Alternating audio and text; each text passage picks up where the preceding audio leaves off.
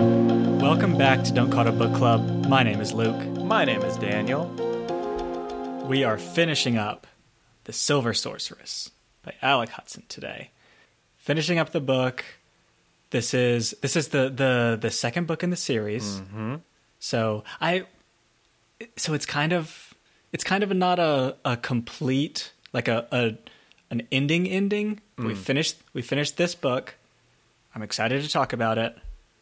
Um did you you mentioned that you wanted to say something first? Yeah, I just very briefly. So I was watching The Shining yesterday, movie by Stanley Kubrick, based off of a a book, and I'm not saying that the book is called The Shining. Um, and I was this is like one of my favorite movies. It's a scary movie. It's uh just like great movie. If you haven't watched it, check out The Shining. A little free plug there, The Shining. I know you needed it. Uh, but as I was watching this, I was thinking, how come there aren't any fantasy books that are like a horror book, that are like a scary, kind of a thriller book? And as I was having this thought, I was like, oh, wait. Basically, all of Stephen King books are that. And the literally the movie that I'm watching is by Stephen King. Like the book is by Stephen King. So this is this is stupid. Stephen King is just Stephen King is just that author, an author who writes right. When fantasy you, books when you that said are that, I was immediately like, "That's that's straight up." Yeah. exactly. So if you were wondering where all the horror fantasy books are, uh, Stephen King just writes them. So Another free plug for someone that needs it. that was just the stupid observation that I made this week, as I was like, hmm, how come there aren't any of these books? Okay, good. It's that's a good that's a good little example of the kind of analysis you bring to the pod. So, Stephen, if you want to come on and talk about your books, uh, if you want to plug anything, I know you need the you need the press. Just uh, tweet at us. Yeah, that'll can't wait for that to come in. Okay. I really quick. I haven't even actually seen The Shining, so Oh, oh my god, it's incredible. okay. It's So not I'll- I'll just put my favorite like scary movie. I don't really like scary movies that much. It's one of my favorite movies. I think it is. Mwah, chef's kiss, perfect. All right, all right. Well, your your little advertisement worked for for me, so okay. Um, on to on to the Silver Sorceress. Yes, we finished it as we said. Um, first things first. The Crimson Queen has has put like a thing in Jan where they can see what's going on through Jan's eyes. And the way that we hear about this is they they have this little basin and they all crowd around and cast this spell to be able to see through Jan's eyes. And it's it's kind of an epic scene. But like it's a great thing Jan wasn't doing a onesie, wasn't having a piss the first time they scried him, right? Yeah, Cuz how much how Um, much less cool would that have been if they're like, "Are you sure that we could do this, your highness?" And she's like, "Yes. Let's put our magical powers together and do this really hard epic thing." All right, everybody concentrate. And then you just hear the sound of like pee going into a toilet bowl and it's just like, "Oh. All right, don't look, everybody, don't look." yeah. That could have been a lot. So we we don't know how much they're watching him. Right. That's true. So I, there's got to be times when they've been watching him do some embarrassing things. Ooh, it's Right? it's gotta be okay. So I'll bet the queen the, the queen probably isn't watching him the whole time. She's got other things to do, but she definitely has somebody on the live stream, right? She's got somebody at all times monitoring the live stream, Right. keeping tabs on him. So like Right. somebody's got piss duty. Somebody's like, "Damn, Jan, damn, Jan looks at Cholin's butt a lot."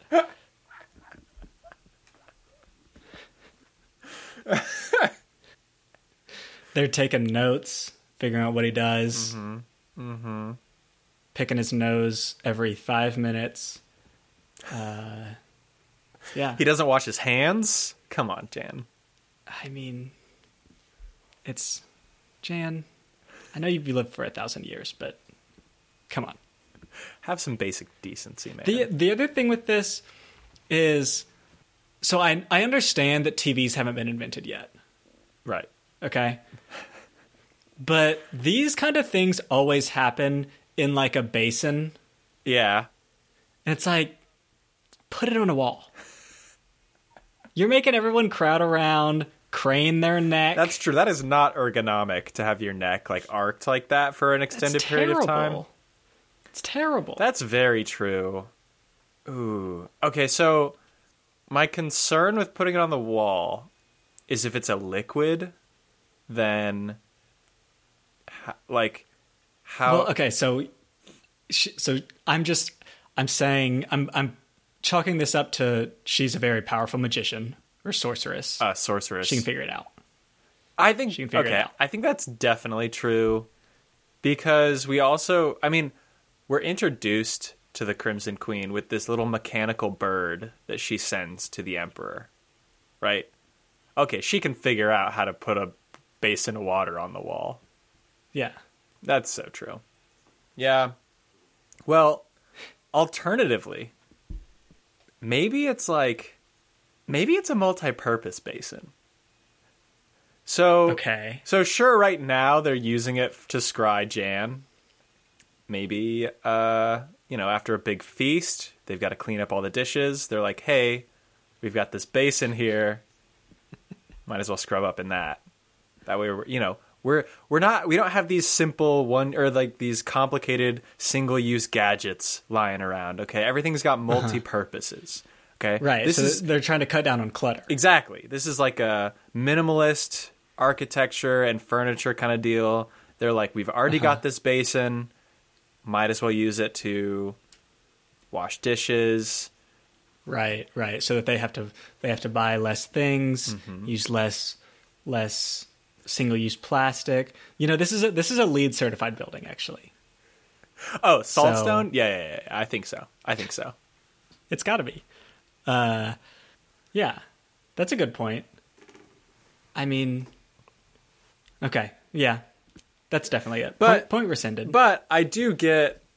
I mean, you could you could devise some kind of contraption though, where maybe everybody's like lying on their bellies, looking into this thing, right? You've got like a like a ropes and pulley system where everybody lays down flat on their bellies, like you're getting a massage, and then your face is through a little face hole. Just uh, uh-huh. a- almost exactly like you're getting a massage, but you're just looking down into this this basin. So yeah, then- so it's like a it's like you know how they've they've upgraded the movie theaters to have like to have like cool seats that you can that you can like kind of recline in. This is like the next step of that. Exactly. Exactly. Okay. Okay. Yeah. Well played, Crimson Queen. Okay, another thing about the Crimson Queen. Yes. So when we're first introduced to her, or I don't know if this is the first time, but when she's first holding court, mm-hmm. she's she wears this like really intense white makeup. She like doesn't move, uh, and it's it's kind of a show of a show of strength because she's a young woman, and if she doesn't do this, people are going to, going to try to take advantage of the fact that they think that she's weak. Yeah. I get that. And I sympathize with it. But at this point, I don't think you need that anymore. Well, so as you were saying this, I don't think we get that scene anymore. Like, Well, okay, so that, I don't think that scene showed up in this book anywhere. And so the the the grand the grand like entire meeting hall being uh like with a lot of people in it. So she's not doing this for the general public. right, But when the crone comes and meets with her, she still has like all of her her really white makeup. Ooh, okay, mm-hmm. Mm-hmm. And I'm kind of like you can I think you can Well, I mean, okay, maybe she maybe it's just like this is what she likes to wear when she's in command or something like that. right. It's her power suit. Yeah. Maybe that's it. But I, I just want to point I don't think it's necessary anymore because the crone herself, even without accounting for like the makeup and stuff, mm-hmm. is clearly very intimidated. Yeah. And is like, this lady knows what she's doing. Yeah. So I I just I don't think you I don't think you need need the makeup anymore. But if it's like your if it's your power suit, you you know stick to it, stick to it. Yeah. Also, I didn't I didn't think about that being her power suit, but yeah.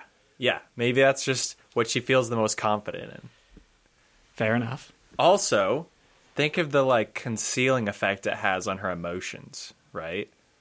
You know, mm-hmm. maybe she has to work a little less hard to keep her face perfectly still if she's got it covered up with like a bunch of makeup.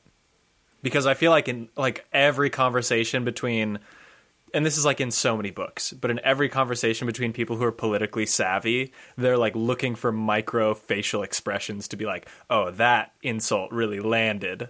What I said about her dog not being able to do a backflip. Good example. Yeah, I know. Uh, but but they look for like a tiny twinge, like oh her her left eye twitched slightly, which which signaled that I I really got her with that one. I really razzed her with that one. And so maybe this is just the strategy for the Crimson Queen to not have to worry about that that kind of stuff. Yeah. Because potentially. because you're right. All she has to do is like point up at the shattered tower behind her and be like, "Do you see that? I did that." Okay? So let's like quit the bullshit. Right. And I and she also kind of has enough of a reputation now. Yes. Yes. If she didn't have one before, yeah, now it's like oof. Yeah. Um okay. Let's let's I'm going to jump to I'm to jump to Cholin and Jan. Mm-hmm. So, okay, first uh, I I bring this kind of thing up a lot, but I'm this is another thing that I'm a sucker for. That I that I love. Like you love a good training montage. Mhm. I I love one that I've already said before is I love a like farmer boy coming to the big city, but I also love big fan of the the uh what's the word like a person visiting a foreign land Yeah, like a traveler in a foreign and, land. and Yeah. interacting with with culture that they're very uncomfortable with. Love that for when the the scenes with Cholin here.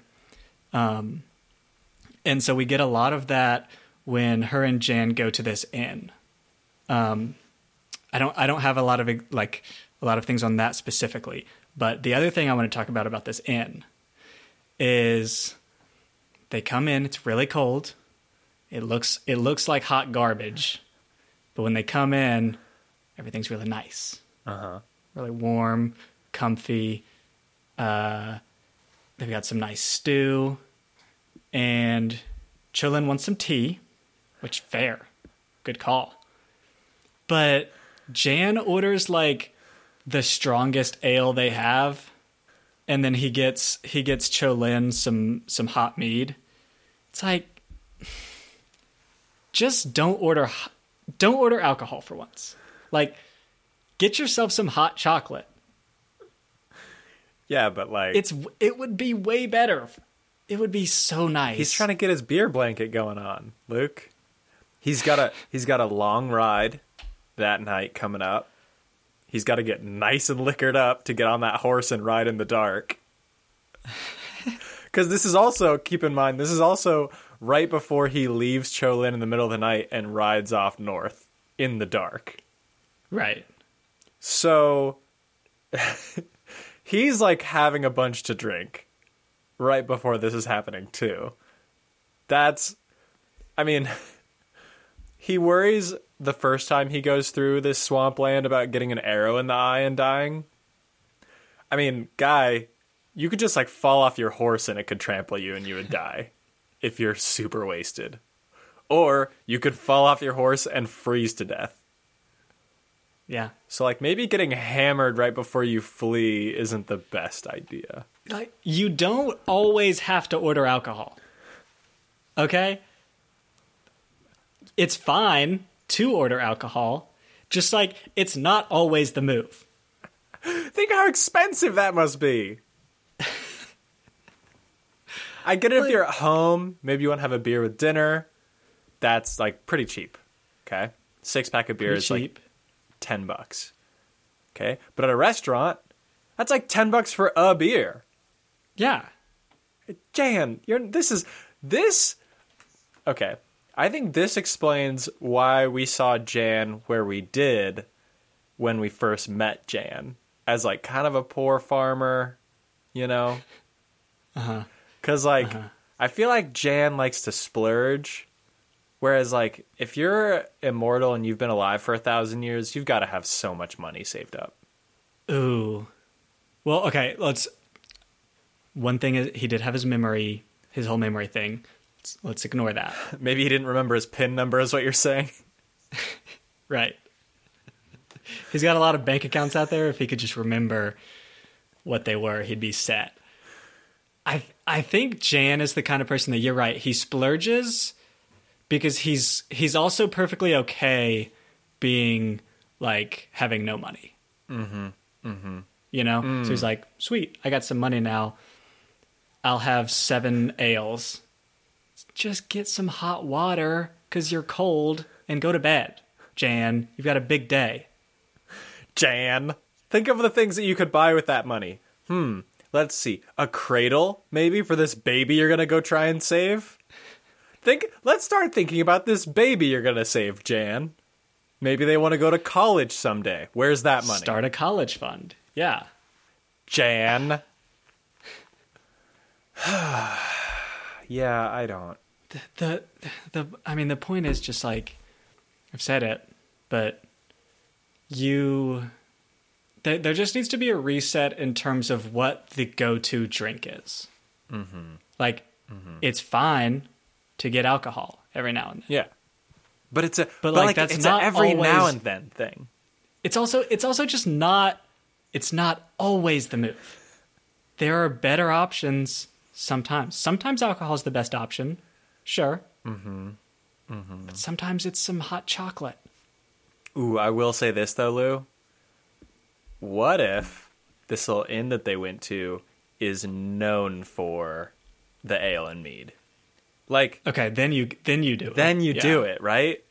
Maybe Uh-huh. they go to this place and Jan's like, "Hey, this place is known for miles and miles around for the the best stout you can get anywhere. Super peaty. They get the peat right out back for this stout. So we got to try it." I mean, Then justified. justified, right? Plus, they haven't. Uh, I do also want to say this in Jan's defense: they haven't eaten out a lot. I think we've only seen two instances where Jan in, in this book. Now, yes, in the last book, every time Jan went to an inn, he also got ale. That's fair. But he's definitely not getting ale on the road. You know, he didn't bring a six pack with him. Yeah. Maybe he's treating himself. So it's just a little a little treat. Okay. Okay. It could be a treat yourself. Yeah. Yeah. could be. Okay. Fair enough. I do think he's being a little fiscally irresponsible, though, if we're being honest. Okay, speaking of being fiscally irresponsible, but treating yourself, this is going to be a little bit of a tangent, but. So Keilan goes to the home of the Pirate King kind of guy, this like big pirate figure. Um, and he meets him, I think, in the library of his big mansion. hmm Okay. This sounds incredible to me. And The the library. You mean? this is not going to be a hot take for anybody that listens to our show because you're already interested in books if you're listening to our show. But I think having a dope library is like the best part of being rich. like I don't care about any of the other cool parts about having a lot of money, but I think being able to have like a whole room in your house that's like full of books and great places to read them would be incredible. Okay, I yeah, I so I would agree with you. I think the key to a home library, mm-hmm. You've got to have a cozy reading nook Absolutely. Yep. because otherwise, otherwise it's like you in today's day and age, like sure you can have a bunch of physical books. They look cool, Yeah. but most of my books are on my e-reader. Exactly. Yeah. So like it's cool to have a bunch of physical books. They make nice. They they can make your library look really nice. But the most important thing is to have have a little a little sofa that that has several reading positions that are hmm. comfortable. Hmm. Or just the biggest beanbag. Can you imagine if if in this reading room for this pirate guy there's just a gigantic beanbag in one of the corners? And he's like, "Yeah, that's my reading nook over there. How do you like it, Keilan?" The the only thing with this, and this is part of why I would agree that this when you said that this is fiscally irresponsible. Oh, absolutely. he doesn't he doesn't know how to read. the pirate king or lord, whatever he is, it's mentioned that he can't read. Right. What are you doing? But the books look so cool. Okay, they okay they do. But who's who's that for? It's for impressing people. Keilan was impressed when he came in. Right, but if if it comes out like let's say you're having a meeting, okay? You're having a meeting with Oh, someone yeah, really okay. important. I know where this is going. You bring them in, you bring them through your library and into your office. He's like, "Hey, that's a pretty dope library. There's a really impressive, nice desk here. Cool." If he finds out that you can't read, Uh huh. you're going. You're that's a that's a long fall for your reputation. Yeah, because I'm envisioning the scene where somebody somebody walks through the library and like catches a few books that they've read before, and they're like, "Oh, this is gonna be great." I'll quote a few lines from these books, and we'll have like a moment. And they get to the office, and they're like, "Hey, uh, Captain, uh, you know, the uh, the ocean is a fair mistress, but a wicked temptress." You know what I mean? And the captain is like, "Uh, what?" And then and then but but this has happened before. So the captain's like, "Uh, oh, yeah, yeah," and gives him kind of one of those like, mm, nice, nice. Good quotes. Good quotes, dude. All right, so let's get to business. And the guy's like, mm, I don't think you have actually read that book. right. I think it's, I think it's a high risk, high reward strategy. Yeah. Yeah, that's definitely true. Oh man.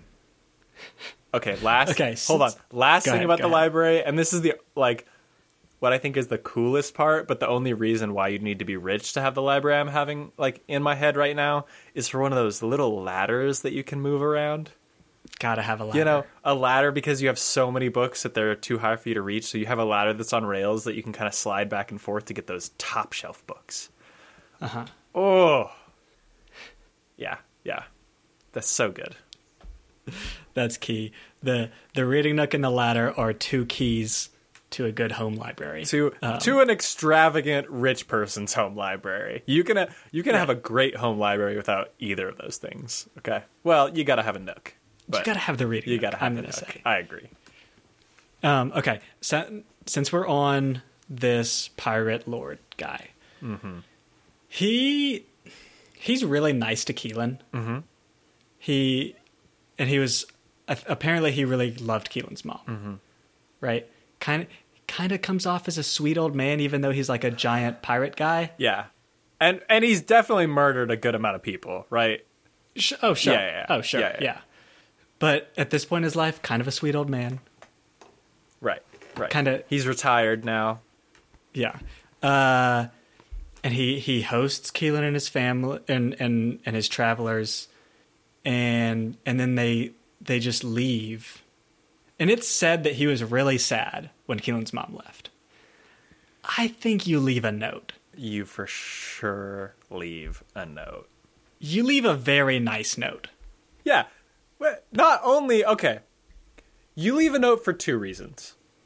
The first reason you leave a note is because this guy who doesn't know you at all let you stay in his house, eat his food, gave you information that you were looking for. Okay, you leave a thank you for sure. Okay? But on top of that, you know that this guy was like devastated when your mom left and a note would just like probably make him feel a little bit better about it. Dude, Keilan, What? You gotta. This is. This is where. So I understand why Keilan might not, but Nel, Senacus, you gotta be letting Keilan know that he needs to leave a note. Okay, this this to me seems like the place where Senacus should be on his fucking game because this guy is a not a sorcerer. Okay, so Senacus, you can be chill with him, and Senacus is like pretty polite to most people. I think Senacus has a good understanding of like cultural norms and how to be kind of like cool with other people who aren't sorcerers. I should add that caveat. Around sorcerers, Senacus is a terrible, terrible person. Not cool. Not cool. But all. I think around the normal people, he's got pretty good social skills. So like Senacus here should have been like, "Oh guys, hold on. Before we go, this is going to take us like 2 seconds. We got to write a little thank you. Everybody sign right it." and it's like it's like you i think at this point you should have in the back of your mind there's a decent chance that we come back here Mm-hmm. Uh, i think you leave a note that's obviously very thankful. Hmm. it's on some nice stationery. You go out to a to a local shop get a nice little get a nice little card write a nice thankful note and then you also you also got to tell him that you're coming back. Right? Because because it's i think it's i don't remember if it was the the actual pirate lord that says this or his uh his servant who's like tomorrow he's gonna he's gonna you know want to talk to you a lot about your mom you you just gotta leave a note that says that you'll come back and can't wait to tell him all about your mom's life Exactly. that's just Such I- a wasted I- opportunity. I was hurt. I was hurt a little bit by this. Okay, I was a little offended. Yeah, but Luke, they've got an important quest to go take care of. Luke, there's no time to spare. Important quest. It's always time to spare. Always time to spare for a note. mm-hmm Okay, and they they so they go.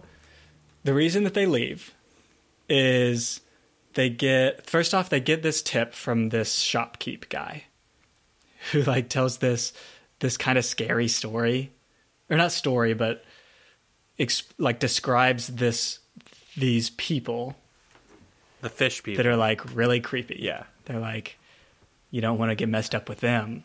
I don't know what they are, but they drag people away and are really scary. And and then he ends this with they're like they're like, how do you know? He's like, one time I I looked into the the depths of their cowls, and they had gills. How can if you're if if you're on land mm-hmm. And the and, and some some really scary thing comes up and the scary thing about it is that it has gills you how what are you doing how are gills on land scary This is like one of the terrible stories that adults tell children around Halloween. Like, and then I looked underneath of the man's hood and I saw gills. Ah! Ah. And the kids are like, I don't. What? What are gills? like sh- so these guys could be sure they very well could be very dangerous yeah. but that would be because they're like sorcerers or something like that. Ha- It, the scary part has nothing to do with the fact that they have gills or live underwater. They're on land already. Right. No. Maybe this guy thinks that they're sharks. Uh, Maybe this guy's like, I've seen things with gills before. Those things are sharks. Got to stay away from sharks. So, therefore, these things must be sharks. I mean, still though, Stay away from sharks. if a shark is on land, let's say a shark, let's say just a guy with a shark head, Oh, okay.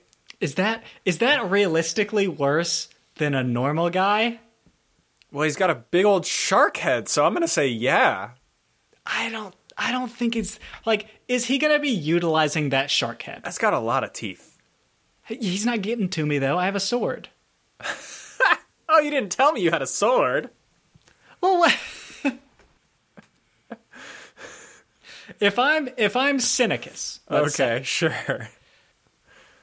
and there's like there's like one guy who's a pretty good fighter, normal dude. Yeah.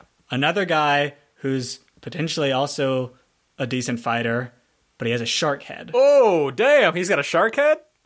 Like Hold on, when you say a shark maybe head, the shark head guy is a little bit more dangerous, but not that much. are we talking hammerhead or like great white? No, we're going great white, but it's the size of a normal person's head. Ooh. Oh, does he have a neck? No, no neck. So you're saying it's just shark head shoulders. Ooh, I don't know. Cause like, okay, hammerhead. Hmm. Now we're talking. He's got some like vision that's different. Maybe he's got, you know, a little bit better 360 vision. But a great white with no neck, he can't see me coming up behind him. No, You're fighting one on one in this scenario. Yeah, but maybe I'm real quick and I get behind him. You know? I okay. Point is, like, how how significant can a fish or shark head be when it's when it's in this context? Ah, I don't know, Luke. It's Luke. It's an unknown factor, right? Somebody's got gills. Ooh, what else they got? Okay, that's Maybe fair. they got scales. I guess the I guess the point is the is the the fear of the unknown situation. But I feel like the only way that that could be scary is if they're like really good at magic. Well, maybe they are. Maybe that's how they got the gills. I, I guess. How did they get the gills, Luke? Alternatively, maybe they're just fish, See, that's not scary. and that's not scary. No, no, it's not. Okay. The Yeah, I don't know if the if the if the weird fish guys ended up like their the history was cool. Mm-hmm. But I but uh, I I kind of feel like that the only reason that the the fish people are scary is because of the silver sorceress. Yeah, they did. they did literally nothing scary. Even when the Silver Sorceress, which we're gonna get there, Niara. That's is that that's what I have been going with. Uh sure. Okay. Even when Niara was fighting Senacus and Keilan, fish people didn't do shit. I thought maybe there was going to be like a, I don't know, fish person used splash or fish person used surf. Like, no, none of those cool Pokemon moves. Just Right. they stood there doing nothing. So, yeah, they weren't that scary. But Okay, before we actually leave Pirate Island and go to Fish Person Island, there's an important logical jump that is made that I think was pretty insane. So, you know, Keilan gets called to go with these fish people, potentially see the person they've been searching for. He's like, I gotta take my friends with me. Nel, who's really good with knives. Senacus, who's a pure, can handle himself really well. And Sella, who's like 10. I'm going to go to this unknown island that I've been told is very dangerous. And Nel's like, Are you sure we should bring Sella along? seems a little bit unnecessary. Keilan's like, No, no, no, we can't leave her on this this terrible pirate island full of bloodthirsty pirates. And Nel's like, "Oh yeah, yeah, yeah, you're right, you're right. We're ta- we're taking her. We're taking her for sure." Hold on, let's go back a step. What bloodthirsty pirates have you encountered? Yeah, because they kind of say that this this island is no longer really a pirate island, right? I think so. Yeah, It's more of a trading island. Yeah, right. So like, just leave her where you are already. You've met Maybe he was like, I don't really want to ask our host for for another favor because I'm not going to leave a note.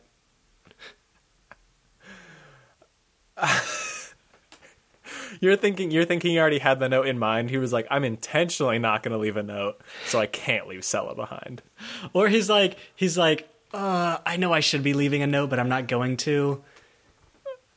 And I don't want to anger him further by leaving some. You're saying Keilan thinks it's going to be less inconvenient to bring along this 10 year old to a dangerous island than just to write a note and leave it for this guy. I think so. Yeah.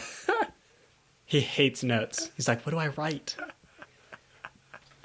I think that's fair. I think it's also kind of funny how Nel is like, well, we're already going to be defending you, Keilan, you dumbass, so we might as well defend Sella as well. It's going to be no trouble if we have to defend the both of you. Uh, what? I'm sorry. I think that's reasonable. By that logic, I mean, you could have like a two people defend a town of like 10,000 people because like, oh, if defending two people, defending two people is the same as three people, so we might as well defend three people. Defending five people is the same as defending three people, so we might as well defend five people. okay, fair. Yeah. No, fair that's enough. not good logic. All of the all of the Sella stuff is like really inconvenient. Yeah, incredibly inconvenient. Like, but I don't know which like. just uh, Sella's just like I know you're a little girl, but just kind of just don't, you know. If you could just stop being a child, that'd be awesome. Right. Uh, okay, are you ready to move on to the the next island, Yes, the fish island. the Fish Island? is what we're calling We're it. Leaving. Pirate Island. We're going to Fish Island. So there's a lot that goes on here, Yes. but I only have one note. Okay. And that's about some the one thing that Keilan did not do that is just unthinkable to me. If I'm Keilan, I'm petting that cat. Oh, yeah, you are. He didn't do it once. Well, okay. It does look very intimidating. at first, but then it's like it's like curling up with uh Niara or however we're pronouncing it. Yeah, I've been going Niara. That's true. And when you hear it start purring at one point, that just is an invitation to go over and feel how soft that kitty is. It's like a horse-sized kitty. Yeah. You're And it's got to be so soft. Are you kidding me? it's got to be so soft. You know Niara It brushes shows- that thing every day. It shows its belly to Niara a couple times. You got to get in there. Oh, you got to. I'm just thinking of all those videos you can watch on YouTube of the people who like raise cats, raise big cats up from little cats, and it just looks so fun to give a tiger a big old hug. And this is like the opportunity for that, and Keilan doesn't take it. Uh, it hurt me. It hurt me a little bit. I get that. I get that for sure. Uh, you know, okay. Also, this is like a horse-sized cat, right? Yeah. You're definitely riding that into battle, right? Oh, if you get the opportunity. If you get the yes. opportunity, you're like, come on. Ooh, what's the kitty's name? Did she have a name for the kitty? Uh, I don't remember hearing a name. Okay. That means we get to name our battle steed, Luke. what's what's the name of this white and red battle kitty that we would charge into battle with?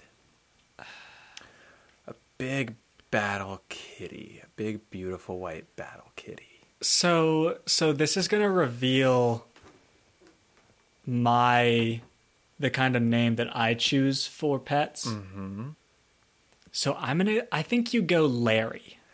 Oh God. All right. Explain. That'd be hilarious. No. You've got this horse-sized, terrifying, terrifying. Uh, I think it's a tiger. Yeah. or it looks like a tiger. Yeah. And his name's Larry.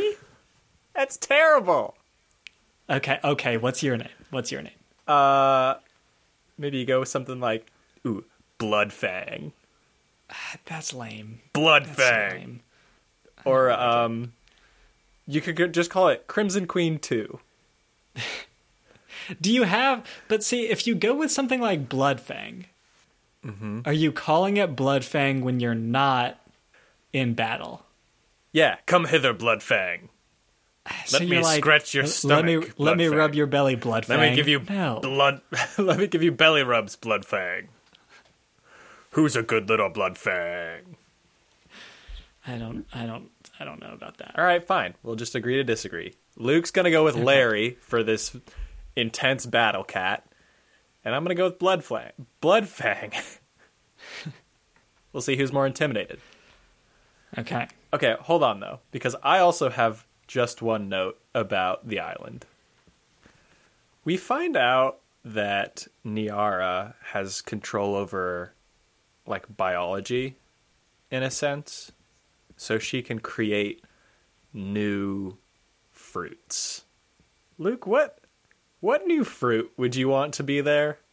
Cuz I could not stop thinking about the different fruit combinations that I wanted. Ooh. So if I could take different fruits and mush them up into one fruit, like Okay. I feel like taking like a like a strawberry and a watermelon and just like mushing them together or like a strawberry and like a pineapple and just Okay. them So what what are you what are you trying to gain from that? I want Ooh, no no no no no no no. Okay. Forget all that garbage that I just said. Get it out of here. What we want is every fruit mixed with a strawberry. You're, oh, do you to to clarify? Yeah. Do you mean one fruit Uh-huh. That has everything mixed together? Nope, nope, that's Or terrible. do you mean like do you mean like a bunch of different fruits that is strawberry with one other fruit? Yes, that. Because here's the thing. Here's the thing. Probably my favorite thing about a strawberry is how convenient it is to eat. Uh-huh. You don't, there's no peeling involved. You can eat the whole thing. Okay, you just have a little little tuft of hair at the top that you throw away. Easy peasy lemon squeezy. Okay, if I if I have to carve up a mango one more time, I'm never eating mango again. Okay, but if I have a mango that's in the shape of a strawberry, every day is mango day for me. So you're you're more going for you're not necessarily trying to get like strawberry flavor in other things. You're just trying to get other things easier to eat. Yes, and now I wouldn't mind strawberry flavor. Flavor of strawberry is great. There's a reason I didn't say everything mixed with a grape because I don't want grape flavored everything. Grapes are also extremely convenient to eat. However, I don't want everything to taste a little bit like grapes. That's too much. That's too much for me. Okay, sure. Yeah. Yeah, strawberry does mix well with things. I would say so to me I'm I'm kind of on board with you on this where the main thing that I want I don't necessarily want a combination of flavors. Mhm. I'm more concerned about the so okay, so to me the best fruit flavor-wise raspberries. Okay. yeah. Yeah. I think the main thing for me is I just want those those bad boys bigger. Ooh, you want a bigger raspberry. Okay. Like- so like watermelon combined with a raspberry? I mean, I would I would go. Well, but th- I would be worried about there there being like a shell. So I don't because obviously I don't want a shell. All right. Well, we're gonna have to Uh, compromise somewhere, Luke, because like, okay, now I'm thinking you could do like pomegranate mixed with a raspberry, because then you still get those nice little kernels in there, but you get the raspberry. It seems like the opposite effect that I want. You wanted it bigger, right? Yeah. Uh, so I'm thinking just like, give me, uh, give me like a a apple. I can just pick a pick one of those guys, but it's just a giant raspberry. You know that's gonna stain though, Luke. Come on, that's Def- gonna stain literally everything. Definitely gonna stain. own. When you're going raspberry picking, you don't wear your best clothes. You're not wearing whites when you go raspberry picking. That's for sure. No, no. Mm. All right. Yeah, okay, I'm on board with you. I'm on board with you there. Getting some size, some size variation would be important. Yeah. Mm-hmm. Yeah, mm-hmm. okay, that's true. That's true. All right, the other thing that's freaking ridiculous about this if I created a new fruit, I'm not just going to like Okay, okay, okay. I'm Niara. I came up with the dopest fruit that anybody's ever eaten in their lives. I'm also a super egotistical sorceress who thinks that she's the best of all time. you're for sure exporting that fruit, right? You're for sure taking a few seeds of that fruit and just throwing it to the wind and being like, everybody enjoy my snuffleberries. Y- uh, yes. Enjoy my mango apples, world. And then gaze upon your, their creator when you are all addicted to the deliciousness of the mango apple. Yeah. I guess I don't. I don't know how much she craves like recognition though. Yeah. I just feel like here's here's what I think. I think if you're going to do this, so she's done this with fruit. She's done this with animals. Uh, I have to assume she's done this with other like vegetables, Yeah. other other food related things as well. Mm-hmm. I want to hear about the recipes that you're coming up with, Ooh. Yeah.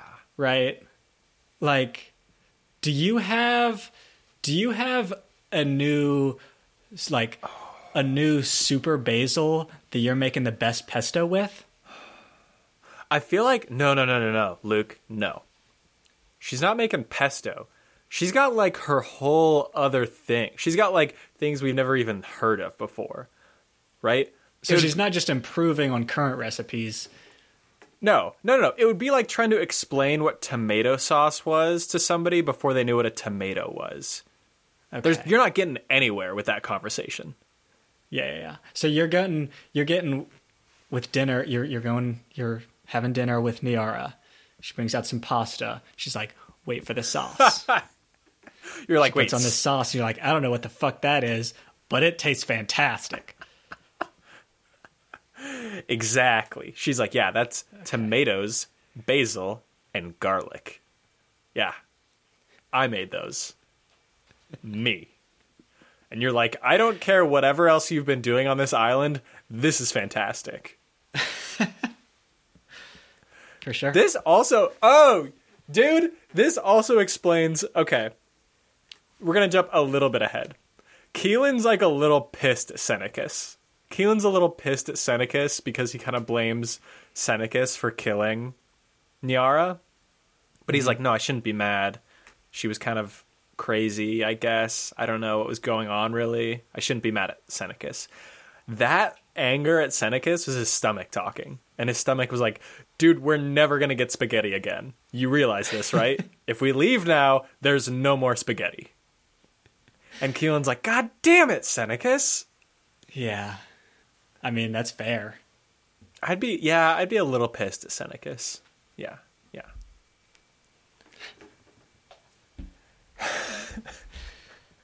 Okay. Good no- good notes there. Uh, okay, last last area that we have yet to talk about. Mm-hmm. And that's Demian. Yes. One thing that Demian says is that the reason that he was involved in Alyanna's plan for the cataclysms is because he had grown fed up with the society at hand. And he was like, we might as well just chop it chop the whole thing down and start from scratch. And I can I can f- somewhat sympathize with like not not like I don't I'm not agreeing with him, but like I can understand the motivation. Mm-hmm. But if that's your motivation, you've got to do you've got to do something with your with your immortality. Like you can't just be like, okay, I'm going to be immortal. We're going to chop down the whole society down and I'm just going to like hope that it gets better. Yeah. Yep. I'm Yep. going to go meditate. I'm going to go meditate. Hopefully it's better. Right. Like if you bear that much responsibility and that's the reason that you did it, you you're you've got to you, you got to do something. This is I'm not letting you off the hook for this. This is an outstanding point, Luke. Demian Demian just like went and burned down the whole government. He was like, "Yeah, dude, it was super corrupt." Uh all right. So, I'm going to leave now after doing that and you guys can like figure out how to run everything again from scratch and I'll come back and see if it's better. And then when he comes back, he's like, "It's the same as last time." it's like, yeah, dude. What did you expect to happen? You didn't freaking change anything. This is insane, Demian. Demian sucks. I'm glad he's dead. Ho ho ho! Demian did kind of suck. Uh, I was like pretty okay.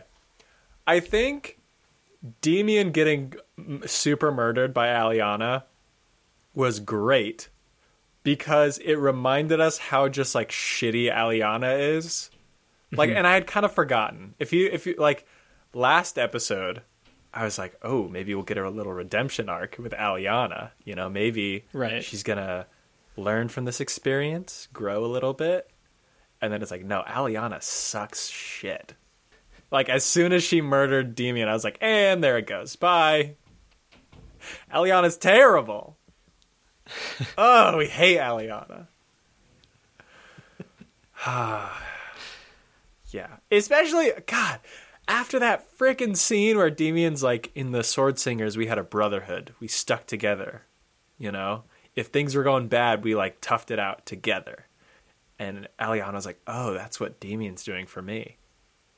Nice. Okay, it'll make it easier to stab him. Cool. Damn it! right.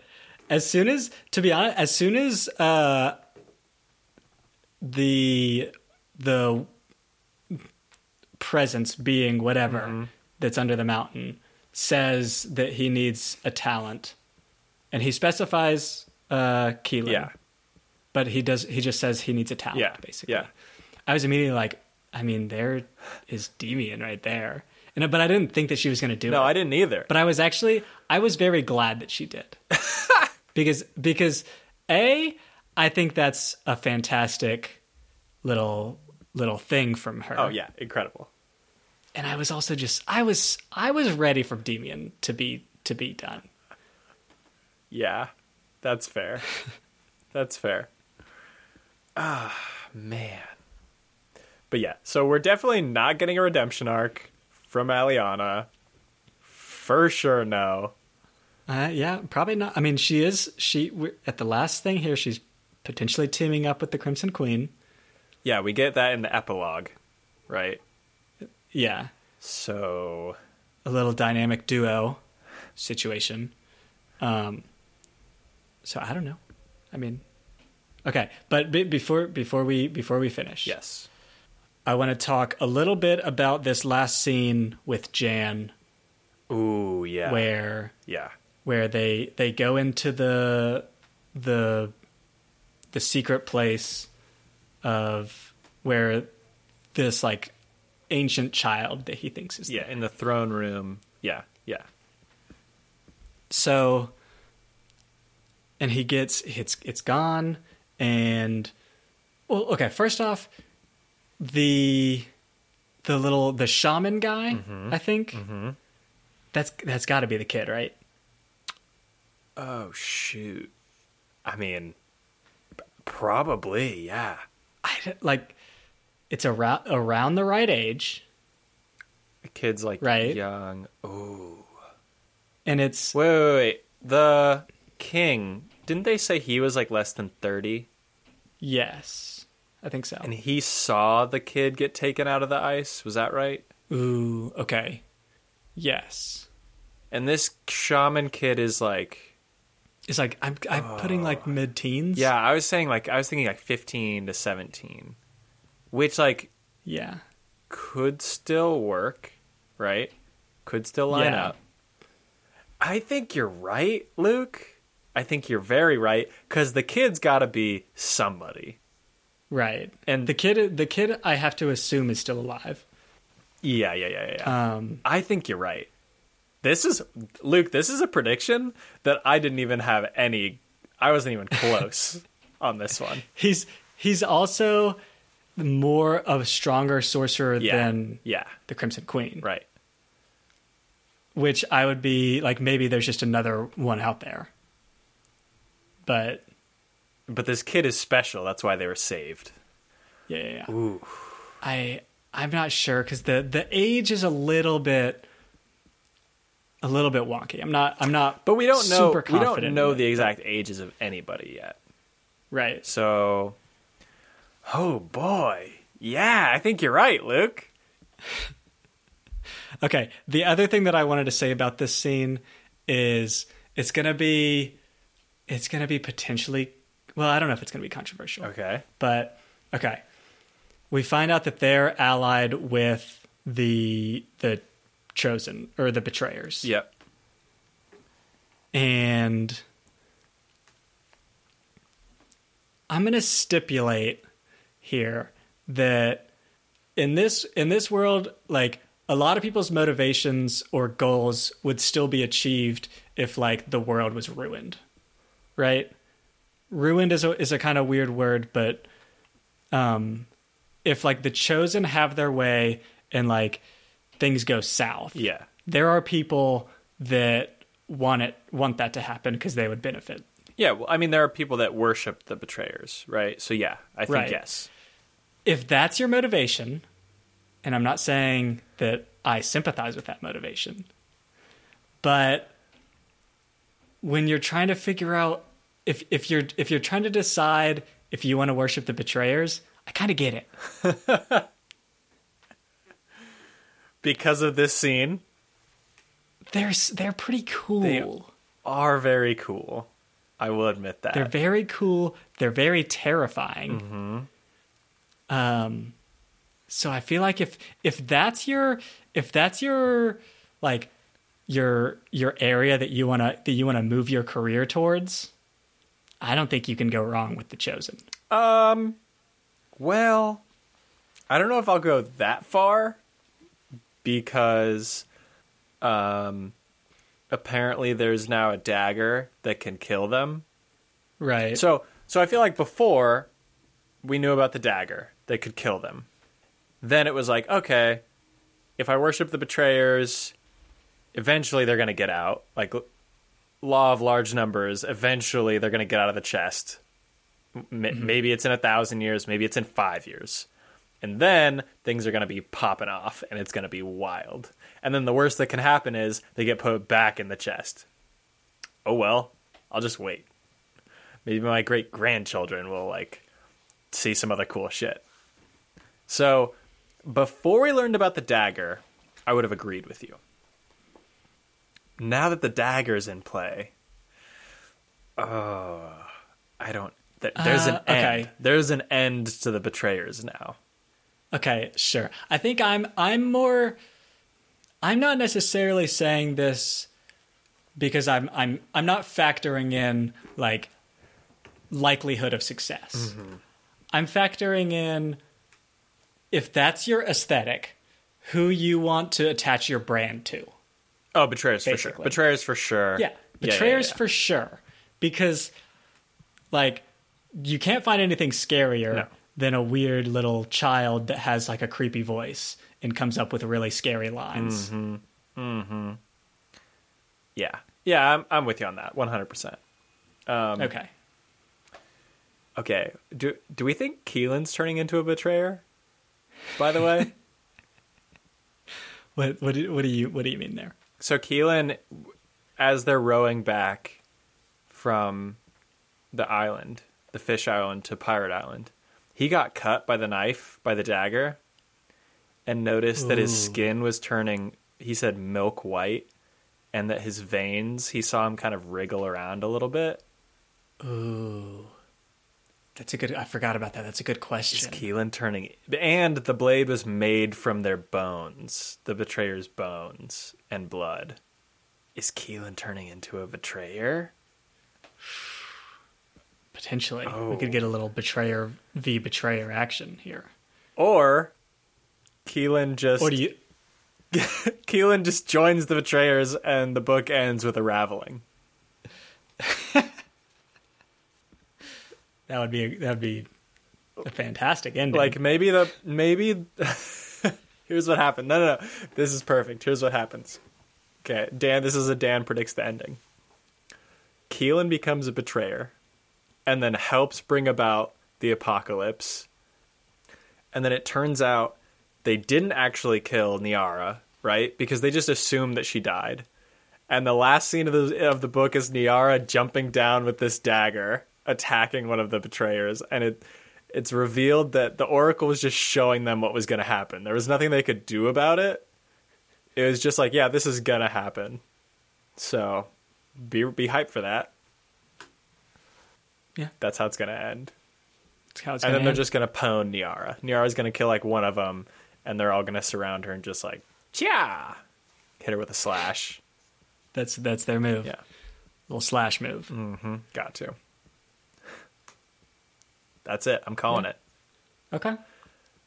The other thing that I would say, I'm my so my thoughts are I think this is going to go. Keilan slowly starts turning into a betrayer, and we follow him. Mm. Like so, so I've already turned. I'm already team betrayer, Luke's team betrayer. But- okay. but but we, the readers, are gonna are gonna follow Keilan's path and end up as team betrayer. Ooh, yeah. hmm Where we learn that they have a really bold economic and environmentalism vision for the future, and how everyone else is just like naysayers. Yeah, pretty much. Okay. All right. Well, I mean, good news, Luke. We're going to read the next book. Correct. That's Yeah, right. the- so the third book, The last book in the Raveling trilogy, The Shadow King by Alec Hutson. Next on the pod. next, yeah. So the the the Shadow King just came out. Mm-hmm. It's the it's the conclusion. Uh, first, okay. So we're gonna take we're gonna take one week off of this series. We're gonna read Shadows for Silence in the Forests of Hell by Brandon Sanderson, a short story for next week, and then we're gonna come back to Alec Hutson's series. So So, I mean, we're to find out in pretty short order what the betrayers are up to, what their what their crazy vision is for the future, you know. And we're going to have a lot of our theories confirmed, I think. Um ooh, should we give like little reviews about this one? Maybe not a long extended review, but just a short little little something. Yeah, sure. A short little since we're not going to be like a full review like we normally do, but just a quick little quick little thoughts. Yeah, I think we'll give full thoughts after we finish the series. Um, I I actually so I really liked Crimson Queen. I liked this book more than Crimson Queen, Oh. and I liked it more than Crimson Queen because the the world felt much bigger. So we got a lot more a lot a lot more variety in like who we heard from, where they went, um, and like the scale of the danger seems much more important than in Crimson Queen. Um, it seems like things are really big and important, which I really like. Um, and then yeah, we got a lot of good Demian uh, Alyanna characterization that I was loving. So yeah, I just I think the story is much bigger than it was in Crimson Queen, and I really like that. Okay. Yeah. I I also really like this. I don't know if I'm willing to say I like it better. I definitely it's I I don't think I like Crimson Queen better, but I don't know if I like if I'm willing to say that I like Silver Sorceress better. Uh, part of that is because, and I think that this is kind of intentional that the Silver Sorceress is a little bit less of a. It seems like a little bit less able to stand on its own, which I think is kind of just how middle books almost always go. Yeah, yeah, So, um, but i i agree with most of what you said. That we get the the danger seems more we we more know what the danger is because we didn't really in the last one. Um, but yeah, I I am a big fan of like the size of the world that we get, or size might not be the right word, but like depth, I guess. Yeah, yeah, That's it's not explained, right? Like we get this this bit from Niara about how there's tons and tons of civilizations that have come before, and the fish people are one such, but we don't know anything about them. So there's just there's tons of depth there that we just don't know, and that's really that's very cool. Um, but yeah, I am very I'm very hyped for the next one. yeah, yeah. Let's uh, So yeah, we're gonna see we're gonna see how this series wraps up. This will be the first series I think where we've read all of them on the show. I think that's true. So get excited. Uh, but for next week, Shadows for Silence in the Forests of Hell by Brandon Sanderson. Your intrepid hosts will be coming up with uh, plenty of hot takes for this short story. And we'll be acting like dumb nerds.